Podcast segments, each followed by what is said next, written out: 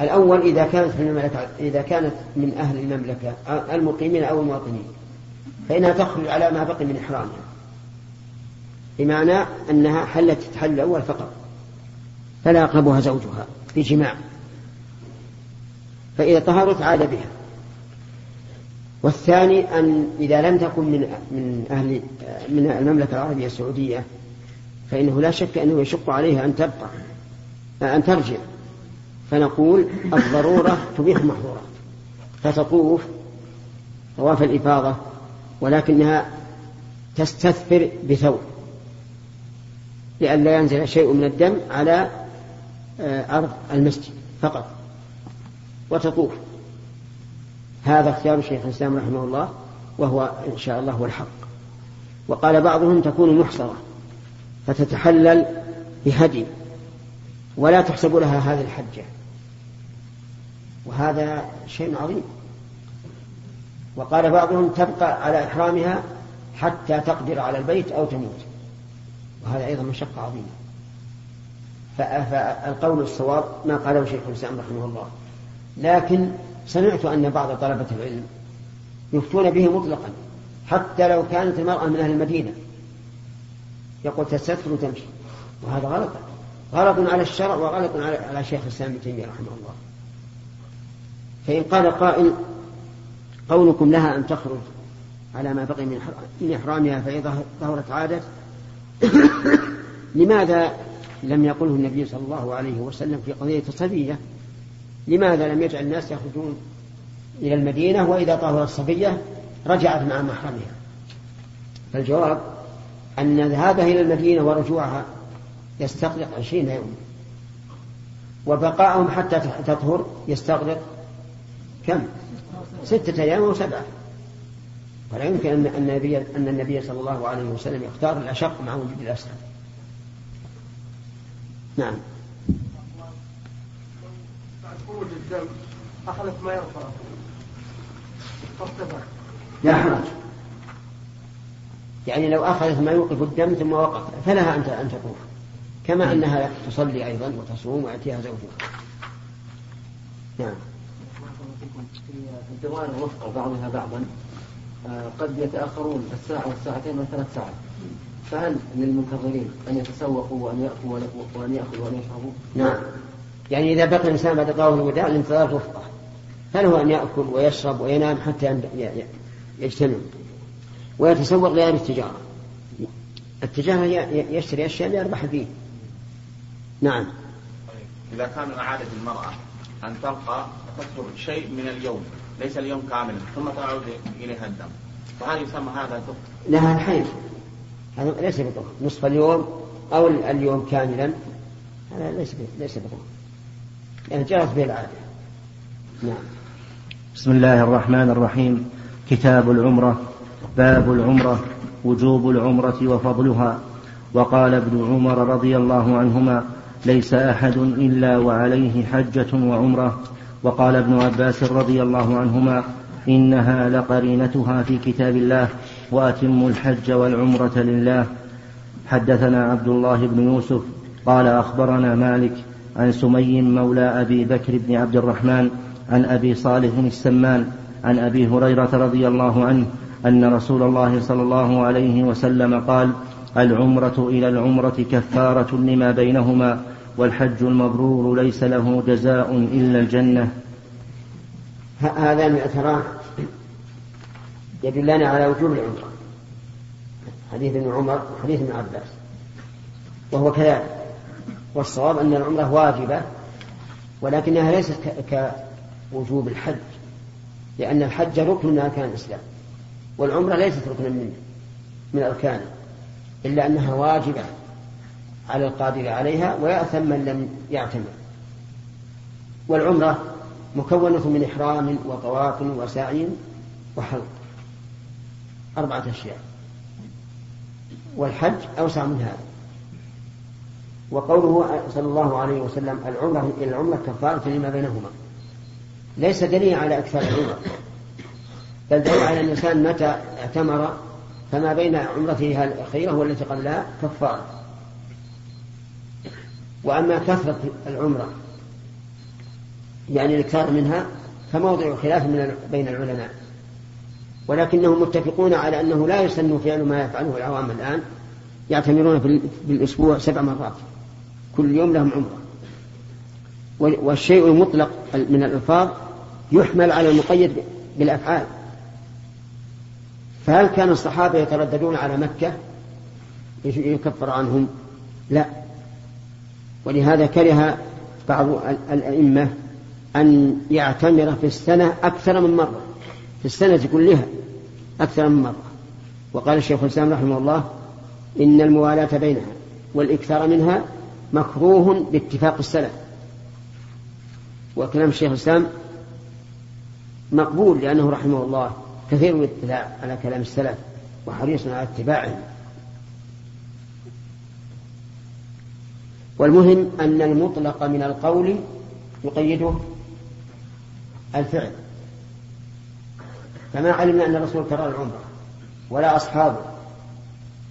وأعلى ما بلغ ما بلغنا من ذلك حديث عائشة وهو في قضية معينة. قول الحج المبرور ليس له جزاء إلا الجنة سبق شرع. أليس كذلك؟ سبق معنى المبرور نعم ما المراد بقوله كنت طفت يوم النحر؟ إيش؟ ما المراد بقوله كنت طفت يوم النحر؟ قالت نعم. نعم. المراد أنه طاف طواف الإفاضة. لأن طواف الإفاضة الأفضل أن يكون يوم النحر. نعم. والذي تكلمنا عليه شيخ. وهو قبل قليل وهو أنها المرأة إذا حاضت ولم تطف طواف الإفاضة قلنا يلزمها أن تبقى إلى إلى غير ذلك. تبقى إلى غير ذلك شنو هنا؟ شنو إلى غير ذلك؟ إلى غير ذلك من الأقوال ها هذا ما هو على طواف الإفاضة؟ إلا منع وهي كيف طافت طواف الإفاضة؟ طافت قبل أن تحيض صفية طافت قبل أن تحيض وبعد أن حاضت وبعد أن حاضت ما بقى عليه إلا طواف الوداع والنبي صلى الله عليه وعلى آله وسلم لم يعلم أنها طافت الإفاضة ولهذا سأل قال أطافت يوم النحر في إشكال؟ والله شيخ وش نقول؟ ماذا فهمت من الحديث الآن؟ فهمت أن صفية لو لم تطف طواف الإفاضة فإيش؟ لأن حبس النبي صلى الله عليه وعلى آله وسلم معها طيب لما قالت إنها طافت والمراد طافت قبل أن تحيض أذن بالرحيل لأن طواف الوداع يسقط عن الحائض. اتضح؟ اتضح؟ اتضح؟ قل. ما وش الإشكال عندك؟ نحن تكلمنا الآن قبل قليل على طواف الإفاضة أو لا من اي ناحيه؟ قولنا المرأة إذا حاضت ولم تكن طواف الافاضه نعم. إذا جاءتها الضرورة تتزر وتطوف. نعم. الكلام هذا على طواف الإفاضة أو على طواف على طواف الإفاضة طواف الوداع ما في إشكال. إذا حاضت تمشي ما ما أحتاج تطوف. اتضح. اتضح. سنعود. اتضح. نعم. باب من ائتمر قبل الحج. حدثنا أحمد بن محمد قال أخبرنا عبد الله قال أخبرنا ابن جريج أن إكرمة بن خالد سأل ابن عمر رضي الله عنهما عن العمرة قبل الحج فقال لا بأس. قال عكرمة قال ابن عمر اعتمر النبي صلى الله عليه وسلم قبل أن يحج. وقال إبراهيم بن سعد عن ابن إسحاق قال حدثني عكرمة قال حدثني عكرمة بن خالد سألت ابن عمر مثله.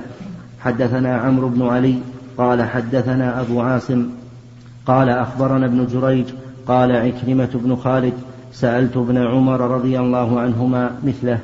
مراده رحمه الله العمرة قبل الحج لا, في سفد واحد لأن هذا ما في إشكال.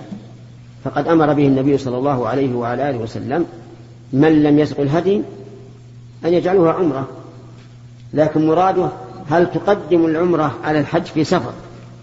مثل أن تحج مثلا في رجب مثل أن تعتمر في رجب ثم تحج في ذي الحجة. فلا بأس. يعني لا يقول قائل لماذا قدمتم غير الأوكد على الأوكد. نقول لا بأس. كما نقدم النفل على الفرض واضح؟ وليس مراد البخاري من اعتمر قبل أن يحج في سفر واحد لأن هذا شيء معلوم. أمر به النبي صلى الله عليه وعلى آله وسلم في حجة الوداع.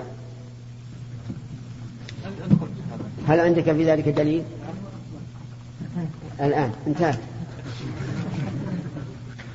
قال الإمام البخاري رحمه الله تعالى في صحيحه في كتاب العمرة باب كم اعتمر النبي صلى الله عليه وسلم. حدثنا قتيبة قال حدثنا جرير عن منصور عن مجاهد قال دخلت أنا وعروة بن الزبير المسجد فإذا عبد الله بن عمر رضي الله عنهما جالس إلى حجرة عائشة وإذا ناس يصلون في المسجد صلاة الضحى قال فسألناه عن صلاتهم فقال بدعة ثم قال له كم اعتمر رسول الله صلى الله عليه وسلم؟ قال أربعة إحداهن في رجب فكرهنا أن نرد عليه. قال وسمعنا استنان عائشة أم المؤمنين في الحجرة فقال عروة يا أماه يا أم المؤمنين؟ ألا تسمعين ما يقول أبو عبد الرحمن؟ قالت ما يقول؟ قال يقول إن رسول الله صلى الله عليه وسلم اعتمر أربع عمرات. إحداهن في رجب قالت يرحم الله أبا عبد الرحمن ما اعتمر عمرة إلا وهو شاهده وما اعتمر, وما اعتمر في رجب قط. اعتمر النبي صلى الله عليه وعلى آله وسلم أربع عمر لا شك. العمرة الأولى عمرة الحديبية وصد عنها. والعمرة الثانية عمرة القضاء. القضاء يعني المقاضاة يعني المصالحة التي جرت بينه وبين قريش وهي بعدها بسنة وبقي في مكة ثلاثة أيام حتى أخرج أخرجه قريش. والعمرة الثالثة عمرة الجعرانة حين رجع من من غزوة حنين. وهذه العمرة خفيت على كثير من الصحابة لأنها كانت ليلا نزل النبي صلى الله عليه وعلى آله وسلم إلى مكة واعتمر ولم يعلم به كثير من الصحابة. العمرة الرابعة في حجته فإنه صلى الله عليه وعلى آله وسلم كان يقول لبيك عمرة وحجة. ولم يعتمر في رجب. وفي هذا دليل على أن الإنسان الكبير قد يتوهم فإن عبد الله بن عمر من أحرص الناس على سنة النبي صلى الله عليه وعلى آله وسلم ومن أورعهم ومع ذلك يقول إن اعتمر في رجب. وهذا وهم منه رضي الله عنه. ولهذا وهمته عائشة وساقت أن ابن عمر ما اعتمر النبي صلى الله عليه وعلى آله وسلم عمرة إلا وهو معه ومع ذلك خفي عليه الأمر. والخلاصة أن النبي صلى الله عليه وعلى آله وسلم اعتمر أربع مرات كلها في أشهر الحج. كلها في أشهر الحج. لم يعتمر في رمضان ولا في رجب. ولم يعتمر النبي صلى الله عليه وسلم من التنعيم. يعني لم يخرج فيأتي بعمرة فيأتي, فيأتي بعمرة من التنعيم. أبدا. ما اعتمر إلا من خارج الحرم. عليه الصلاة والسلام. وفي هذا الحديث دليل على أنه ينبغي للإنسان أن يدعو لأخيه إذا أخطأ بالرحمة والعفو وما أشبه ذلك. خلافا لما يفعله بعض الناس حيث يتتبع عورات إخوانه وينشرها ولا يترحم عليه ولا يسأل الله له العفو. والذي ينبغي للمؤمن إذا أخطأ أخوه بشيء ولم يتمكن من مناقشته أن يسأل الله له الرحمة والعفو لا سيما إذا كان عالما يأخذ الناس بقوله فإن زلة العالم أشد من زلة الجاهل بلا شك. وفي أيضا آه، آه، الكنية أن الكنية تكريم. لقولها يرحم الله أبا عبد الرحمن. ولم تقل عبد الله بن عمر وهو مراد. لكن الكنية عند العرب فيها تفخيم وتكريم. ولهذا قال الشاعر أكنيه حين أناديه لأكرمه ولا ألقبه والسوءة اللقب. يعني لا ألقبه حين يكون اللقب سوءا. وليس المعنى لا ألقبه أبدا لا الإنسان يلقب بما يستحق من صفات الكمال. فالله عز وجل لقب المسيح بن مريم وكذلك العلماء يلقبون الأئمة ويلقبون الخلفاء. فقول الشاعر ولا ألقبه والسوءة اللقب الواو هذه حال وليست استنافية خلافا لما يظنه بعض بعض قارئ البيت. فيقول إن اللقب سوء وهذا غلط. المهم أن أن الكنية إيش؟ تعظيم وتفخيم للمكنى قول سمعنا استنان عائشة. استنان عائشة. تسوكها وهذا يدل على قربها منه. لأنه لا يمكن أن يستمع استنانها عن قرب. نعم إلا عن قرب. الشرح إيش قال فيها؟ قوله وسمعنا استنان عائشة أي حس مرور السواك على أسنانها وفي رواية عطاء عن عروة عند مسلم وإنا لنسمع ضربها بالسواك تستن. الله فيه المبالغة في التسوق لكن بشرط أن لا يلحق اللثة ضرر كما نص عليه العلماء رحمهم الله. قالوا يكره أن يتسوك بما يضر اللثة لأن الإنسان مأمور بالمحافظة على بدنه. وقال العلماء أيضا يستاك عرضا بالنسبة للأسنان. كذا؟ ها كذا. نعم. وقال الأطباء لا يستاك طولا لأنه إذا استاك طولا رفع اللثة عن أصول الأسنان. إلا إذا إذا استاك طولا ينزل. يعني مثلا يضع السواك على أعلى السن ثم ينزل. فهذا لا بأس لأنه لا يضر اللثة وربما يحتاج الإنسان إليه أكثر إذا كان في فيما بين الأسنان شيء من الوسخ فهنا الطول أحسن لكن لا يجعله كذا. بعض الناس يشوف يقول كذا. هذا معناه بيرفع اللثة بل يضع السياق فوق وينزل به. نعم. يحيى. لما سأل عبد الله بن عمر عن صلاة هؤلاء الضحى قال بدعة. نعم. لي والله أعلم أنهم صلوا يصلون جماعة. يصلون جماعة فبدعهم. حدثنا أبو عاصم قال أخبرنا ابن جريج قال أخبرني عطاء عن عروة بن الزبير قال سألت عائشة رضي الله عنها قالت ما اعتمر رسول الله صلى الله عليه وسلم في رجب. في هذه المسألة مسألة وصولية لو قال قائل ابن عمر مثبت وعائشة عائشة نافية والقاعدة نعم. أن المثبت مقدم على النافي نقول هذه القاعدة يستعملها بعض الناس استعمالا سيئا. معنى المثبت المقدم ما لم يكن الفعل واحدا. فإن كان الفعل واحدا وجزم النافي بالنفي فهو مثبت الواقع.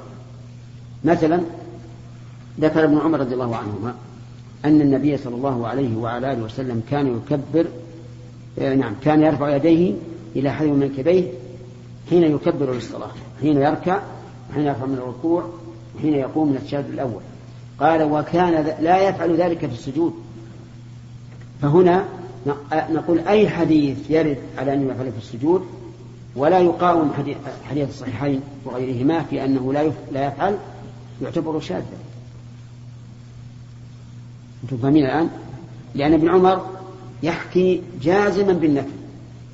ولا يحتمل أن يكون نفيه لعدم العلم. لا وهنا مثبت للنفي. متتبع للصلاة. يراه يرفع عند تكبيرة الإحرام وعند الركوع عند منه وعند قيام التشهد الأول ولا يفعل ذلك في السجود. متتبع الرجل. فنفيه هنا إثبات. بخلاف الذي ينفي ويحتمل أن يكون نفيه لعدم علمه فهنا نقدم المثبت لاحظوا هذه القاعدة. وهذه تنفعكم عند المجادلة لأن بعض الناس يجادل. ويقول مثلا المثبت مقدم على النافي وقد ورد أن الرسول عليه الصلاة والسلام يرفع يديه كلما خفض وكلما رفع. فيقال إذا كان هذا الحديث يقال من حديث ابن عمر. صارت المسألة من باب تنوع. العبادات. مرة يرفع الرسول صلى الله عليه وسلم ومرة لا. لكن إذا كان لا يقاومه فيعتبر شاذ. نعم. حدثنا حسان بن حسان قال حدثنا همام عن قتادة أنه قال سألت أنس رضي الله عنه كم اعتمر النبي صلى الله عليه وسلم؟ قال أربع. عمرة الحديبية في ذي القعدة حيث صده المشركون وعمرة من العام المقبل في ذي القعدة حيث صالحهم وعمرة الجعرانة إذ قسم غنيمة أراه حنين قلت كم حج؟ قال واحدة. ما ذكر الرابعة. ما مع المصطلح بالأول أنه أربعة.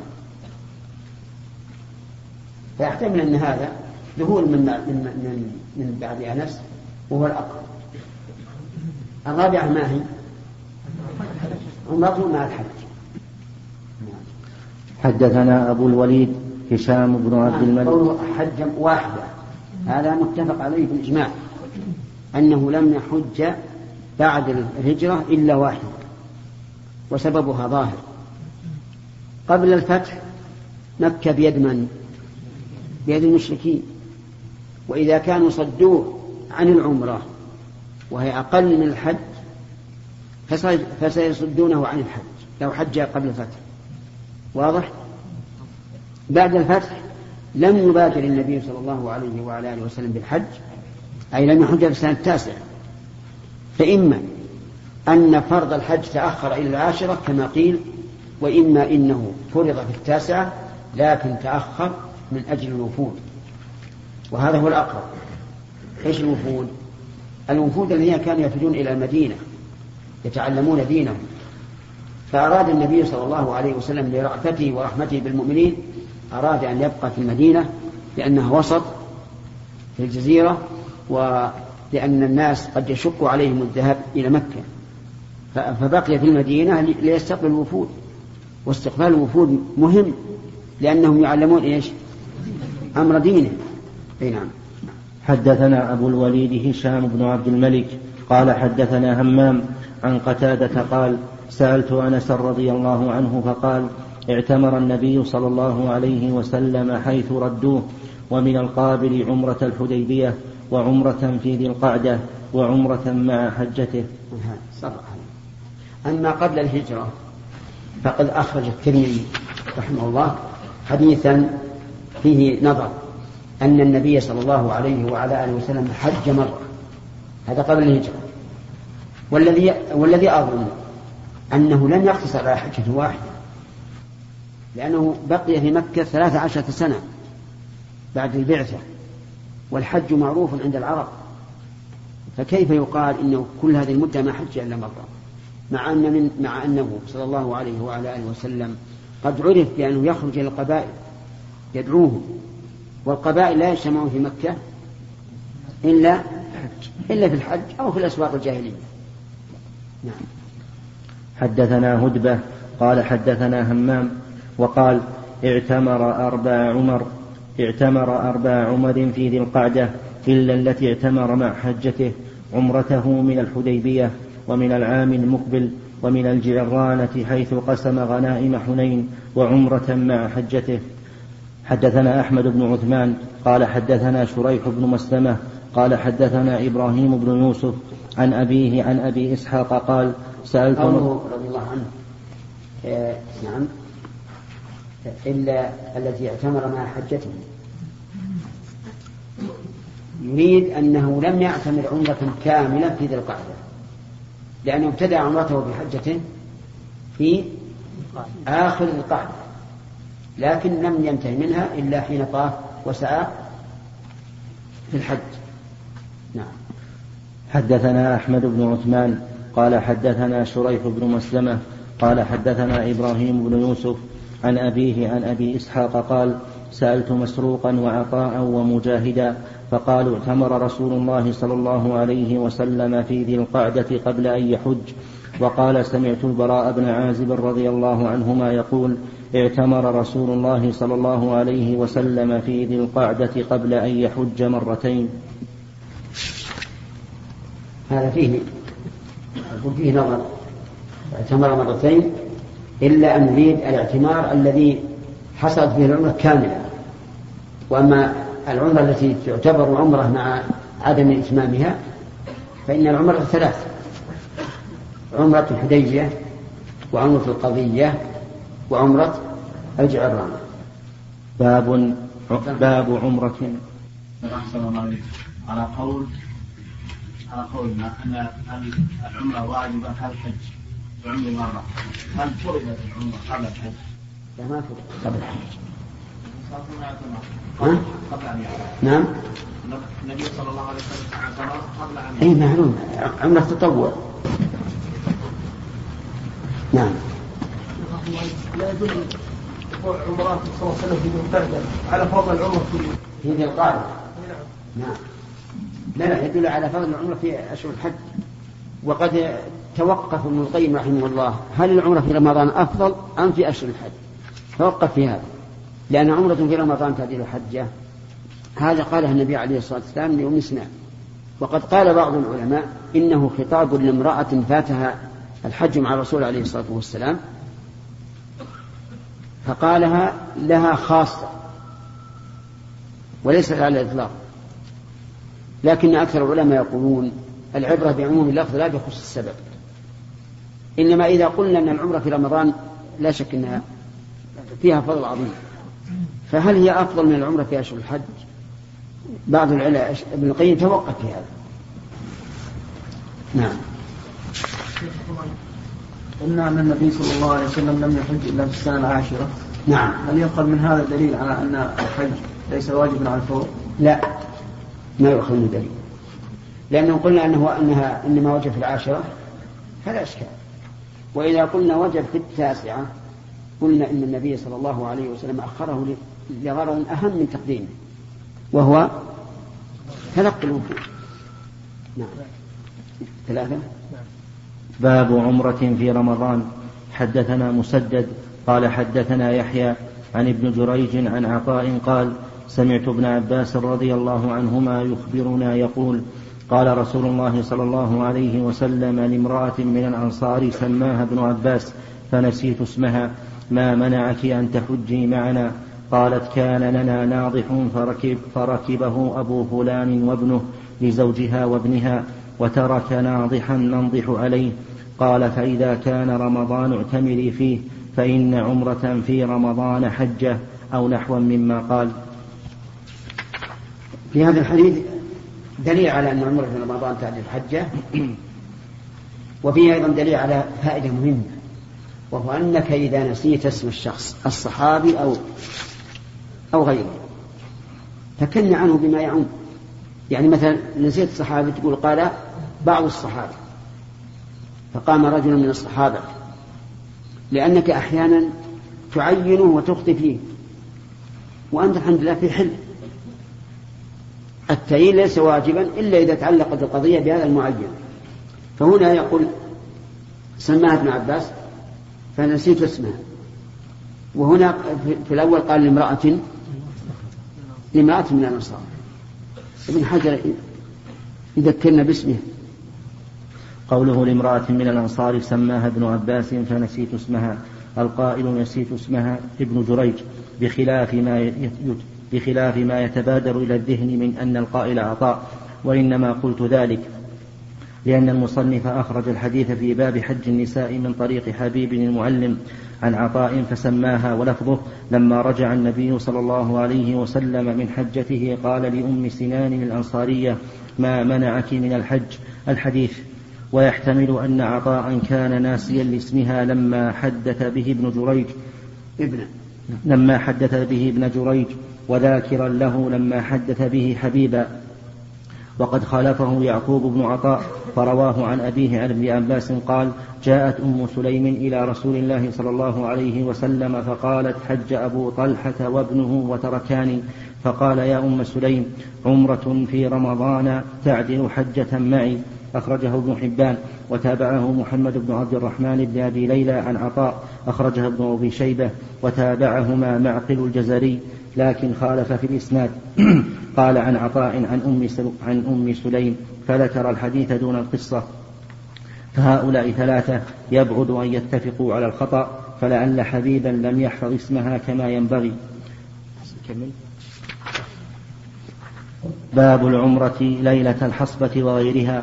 حدثنا محمد بن سلام قال أخبرنا أبو معاوية قال حدثنا هشام عن أبيه عن عائشة رضي الله عنها قالت خرجنا مع رسول الله صلى الله عليه وسلم موافين لهلال ذي الحجة فقال لنا من أحب منكم أن يهل بالحج فليهل ومن أحب أن يهل بعمرة فليهل بعمرة فلولا أني أهديت لأهللت بعمرة قالت فمنا من أهل بعمرة ومنا من أهل بحج وكنت ممن أهل بعمرة فأضلني يوم عرفة وأنا حائض فشكوت إلى النبي صلى الله عليه وسلم فقال ارفضي عمرتك وانفضي رأسك وامتشطي وأهلي بالحج. فلما كان ليلة الحصبة أرسل معي عبد الرحمن إلى التنعيم فأهللت بعمرة مكان عمرتي. هذا الحديث فيه فيه أمور فيها أشكال. عنه قوله في الحديث آه، موافين لهلال ذي الحجة والمعروف أن النبي صلى الله عليه وسلم خرج يوم 25 من من ذي القعدة. و وليس في يوم 25 موافاة الهلال ثانيا أنها رضي أن الحديث يقول فأضلني يوم عرفة وأنا حائض فشكوت إلى النبي صلى الله عليه وسلم فقال ارفضي. والمعروف أنها أصابها الحيض. قبل أن تصل إلى مكة في سنة. فلا أدري هل هو محفوظ أو لا. شرحوا بعد بابين شرح. نعم. في باب الاعتمار بعد الحج بغير هدي. قوله خرجنا موافين لهلال ذي الحجة. أي قرب طلوعه. وقد تقدم أنها قالت خرجنا لخمس بقين من ذي القعدة والخمس قريبة من آخر الشهر. فوافاهم الهلال وهم في الطريق لأنهم دخلوا مكة في الرابع من ذي الحجة. يعني في نصف الطريق. إذا أخذنا خمس وأربع صار في نصف الطريق تقريبا. فكيف يقال خرجنا؟ الظاهر أن هذا من جنس ما سبق أن الإنسان قد ينسى الرواة. وما لم يتيقظ صرحت بأنهم خرجوا إلى 25 من القعدة. يتبين إن هذا فيه شيء. على كل حال إن شاء الله البحث يأتي في المستقبل لأنه انتهى الوقت. اللهم يستر نعم. بسم الله الرحمن الرحيم. الحمد لله رب العالمين. وصلى الله وسلم وبارك على عبده ورسوله نبينا محمد وعلى آله وأصحابه أجمعين. قال الإمام البخاري رحمه الله تعالى في صحيحه في كتاب العمرة باب العمرة ليلة الحصبة وغيرها. حدثنا محمد بن سلام قال أخبرنا أبو معاوية قال حدثنا هشام عن أبيه عن عائشة رضي الله عنها قالت خرجنا مع رسول الله صلى الله عليه وسلم موافين لهلال ذي الحجة فقال لنا من أحب منكم أن يهل بالحج فليهل ومن أحب أن يهل بعمرة فليهل بعمرة فلولا أني أهديت لأهللت بعمرة. قالت فمنا من أهل بعمرة ومنا من أهل بحج. وكنت ممن أهل بعمرة فأضلني يوم عرفة وأنا حائض فشكوت إلى النبي صلى الله عليه وسلم فقال ارفضي عمرتك وانفضي رأسك وامتشطي وأهلي بالحج. فلما كان ليلة الحصبة أرسل معي عبد الرحمن إلى التنعيم فأهللت بعمرة مكان عمرتي.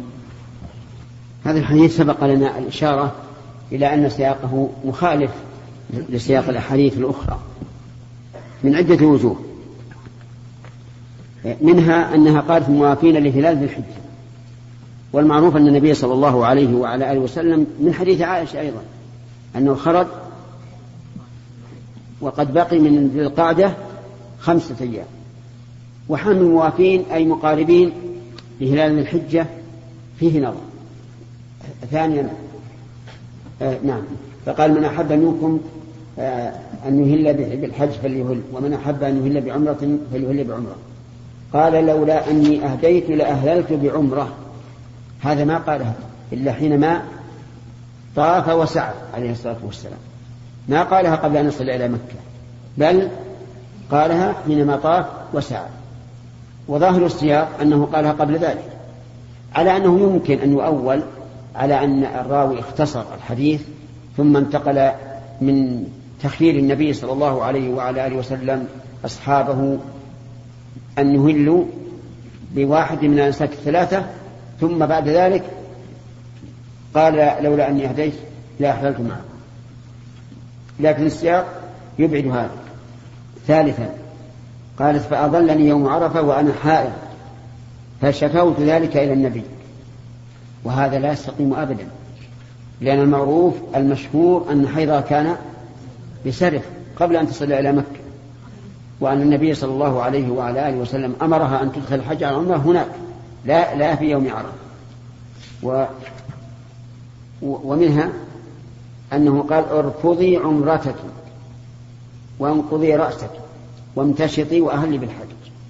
وهذه الكلمة شاذة لأنها لو نقضت عمرتها لكانت مفردة لا قارنة وهي بلا شك صارت قارنة لكن لولا أن السياق يعني فيه اضطراب لأمكن بسهولة أن نقول ارفضي عمرتك أي أفعالها لا تكمليها. لكن أصل الحديث وسياق الحديث في هذا هذا الاضطراب. والرواة كغيرهم بشر. قد ينسى الإنسان وقد يتوهم. طيب وفي أح... و... ويغني عن هذا الحديث. الأحاديث الأخرى التي في صحيح البخاري على غير هذا السياق. وأما قولها لما كانت ليلة الحصبة أرسل معي عبد الرحمن إلى التنعيم ليلة الحصبة هي ليلة الرابع عشر. والحصبة هي الحصى الصغار لأن النبي صلى الله عليه وعلى آله وسلم نزل في المحصب حينما تأخر. في منى وخرج نزل هناك. وقول أرسل معي من المعروف أن أن عائشة هي التي طلبت من النبي صلى الله عليه وسلم وألحت عليه. لكن هذا لا يمنع. يعني أن يقال أرسل معي أخي بعد الإلحاح. رحمك الله. نعم. لابد علي نور يشوف كلام فيه يا شيخ. ها؟ فيه ابن القيم. ابن القيم؟ طيب. على قوله انفضي انقضي رأسك. وامتشط قال ابن القيم رحمه الله تعالى وأما قوله انقضي رأسك وامتشطي فهذا مما أعضل أعضل الناس ولهم فيه فهذا؟ مما أعضل على أعضل على الناس نعم. ولهم فيه أربعة مسالك. أحدها أنه دليل على رفض العمرة كما قالت الحنفية. المسلك الثاني أنه دليل على أنه يجوز للمحرم أن يمشط رأسه. ولا دليل من كتاب ولا سنة ولا إجماع على منعه من ذلك ولا تحريمه. وهذا قول ابن حزم وغيره وهذا قول ابن حزم وغيره. المسلك الثالث تعليل هذه اللفظة وردها بأن عروة انفرد بها وخالف بها سائر الرواة. وقد روى حديثها طاووس طاووس والقاسم والأسود وغيرهم فلم يذكر أحد منهم هذه اللفظة.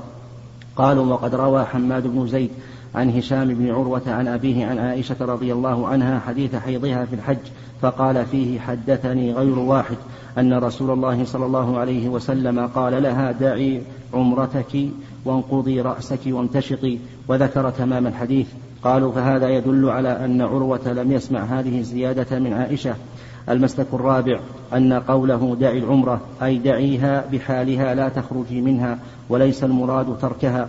قالوا ويدل عليه وجهان. أحدهما قوله يسعك طوافك لحجك وعمرتك. الثاني قوله كوني في عمرتك. قالوا وهذا أولى من حمله على رفضها الثاني قوله كوني في عمرتك. كوني؟ في عمرتك. نعم. قالوا وهذا أولى من حمله على رفضها لسلامته من التناقض. قالوا وأما قوله هذه مكان عمرتك فعائشة أحبت أن تأتي بعمرة مفردة. فعائشة أحبت أن تأتي بعمرة مفردة فأخبرها النبي صلى الله عليه وسلم أن طوافها وقع عن حجتها وعمرتها وأن عمرتها قد دخلت في حجها فصارت قارنة فأبت إلا عمرة مفردة كما قصدت أولا. فلما حصل لها ذلك قال هذه مكان عمرتك. وفي سنن الأثرم عن الأسود قال قلت لعائشة اعتمرت بعد الحج. قالت والله ما كانت عمرة. ما كانت إلا زيارة زرت البيت. قال الإمام أحمد إنما أعمر النبي صلى الله عليه وسلم عائشة حين ألحت عليه فقالت يرجع الناس بنسكين, بنسكين وأرجع بنسك. فقال يا عبد الرحمن أعمرها. فنظر إلى أدنى الحل فأعمرها منه. كلام على موضع الحيض. نعم. كلام موضع الحيض والطهر. نعم. قال رحمه الله تعالى فصل وأما موضع حيضها فهو بسرف بلا ريب. وموضع طهرها قد اختلف فيه فقيل بعرفة هكذا روى مجاهد عنها وروى عروة عنها أنها أضلها يوم عرفة وهي حائض ولا تنافي بينهما والحديثان صحيحان وقد حملهما ابن حزم على معنيين فطهر عرفة هو الاغتسال للوقوف بها عنده قال لأنها قالت تطهرت بعرفة والتطهر غير الطهر قال وقد ذكر القاسم يوم طهرها أنه يوم النحر. وحديثه في صحيح مسلم. قال وقد اتفق القاسم وعروة على أنها كانت يوم عرفة حائضا وهما أقرب الناس إليها وهما أقرب الناس منها. وقد روى أبو داود قال حدثنا محمد بن إسماعيل قال حدثنا حماد بن سلمة عن هشام بن عروة عن أبيه عنها قالت خرجنا مع رسول الله صلى الله عليه وسلم موافين هلال ذي الحجة فذكرت الحديث وفيه فلما كانت ليلة البطحاء طهرت عائشة وهذا إسناد صحيح لكن قال ابن حزم إنه حديث منكر مخالف لما روى لكن قال, لكن قال ابن حزم إنه حديث منكر مخالف لما روى هؤلاء كلهم عنها وهو قوله مخالف لما روى هؤلاء كلهم عنها وهو قوله إنها طهرت ليلة البطحاء وليلة البطحاء كانت بعد يوم النحر بأربع ليال وهذا محال. إلا أننا لما تدبرنا وجدنا هذه اللفظة وجدنا هذه اللفظة ليست من كلام عائشة فسقط التعلق بها لأنها ممن دون عائشة وهي أعلم بنفسها. قال وقد روى حديث حماد بن سلمة هذا وهيب بن خالد وحماد بن زيد فلم يذكروا هذه اللفظة. قلت يتعين تقديم حديث حماد بن زيد ومن معه على حديث حماد بن سلمة لوجوه أحدها أنه أحفظ وأثبت من حماد بن سلمة. الثاني أن حديثهم فيه إخبارها عن نفسها. اقلب الشريط من فضلك.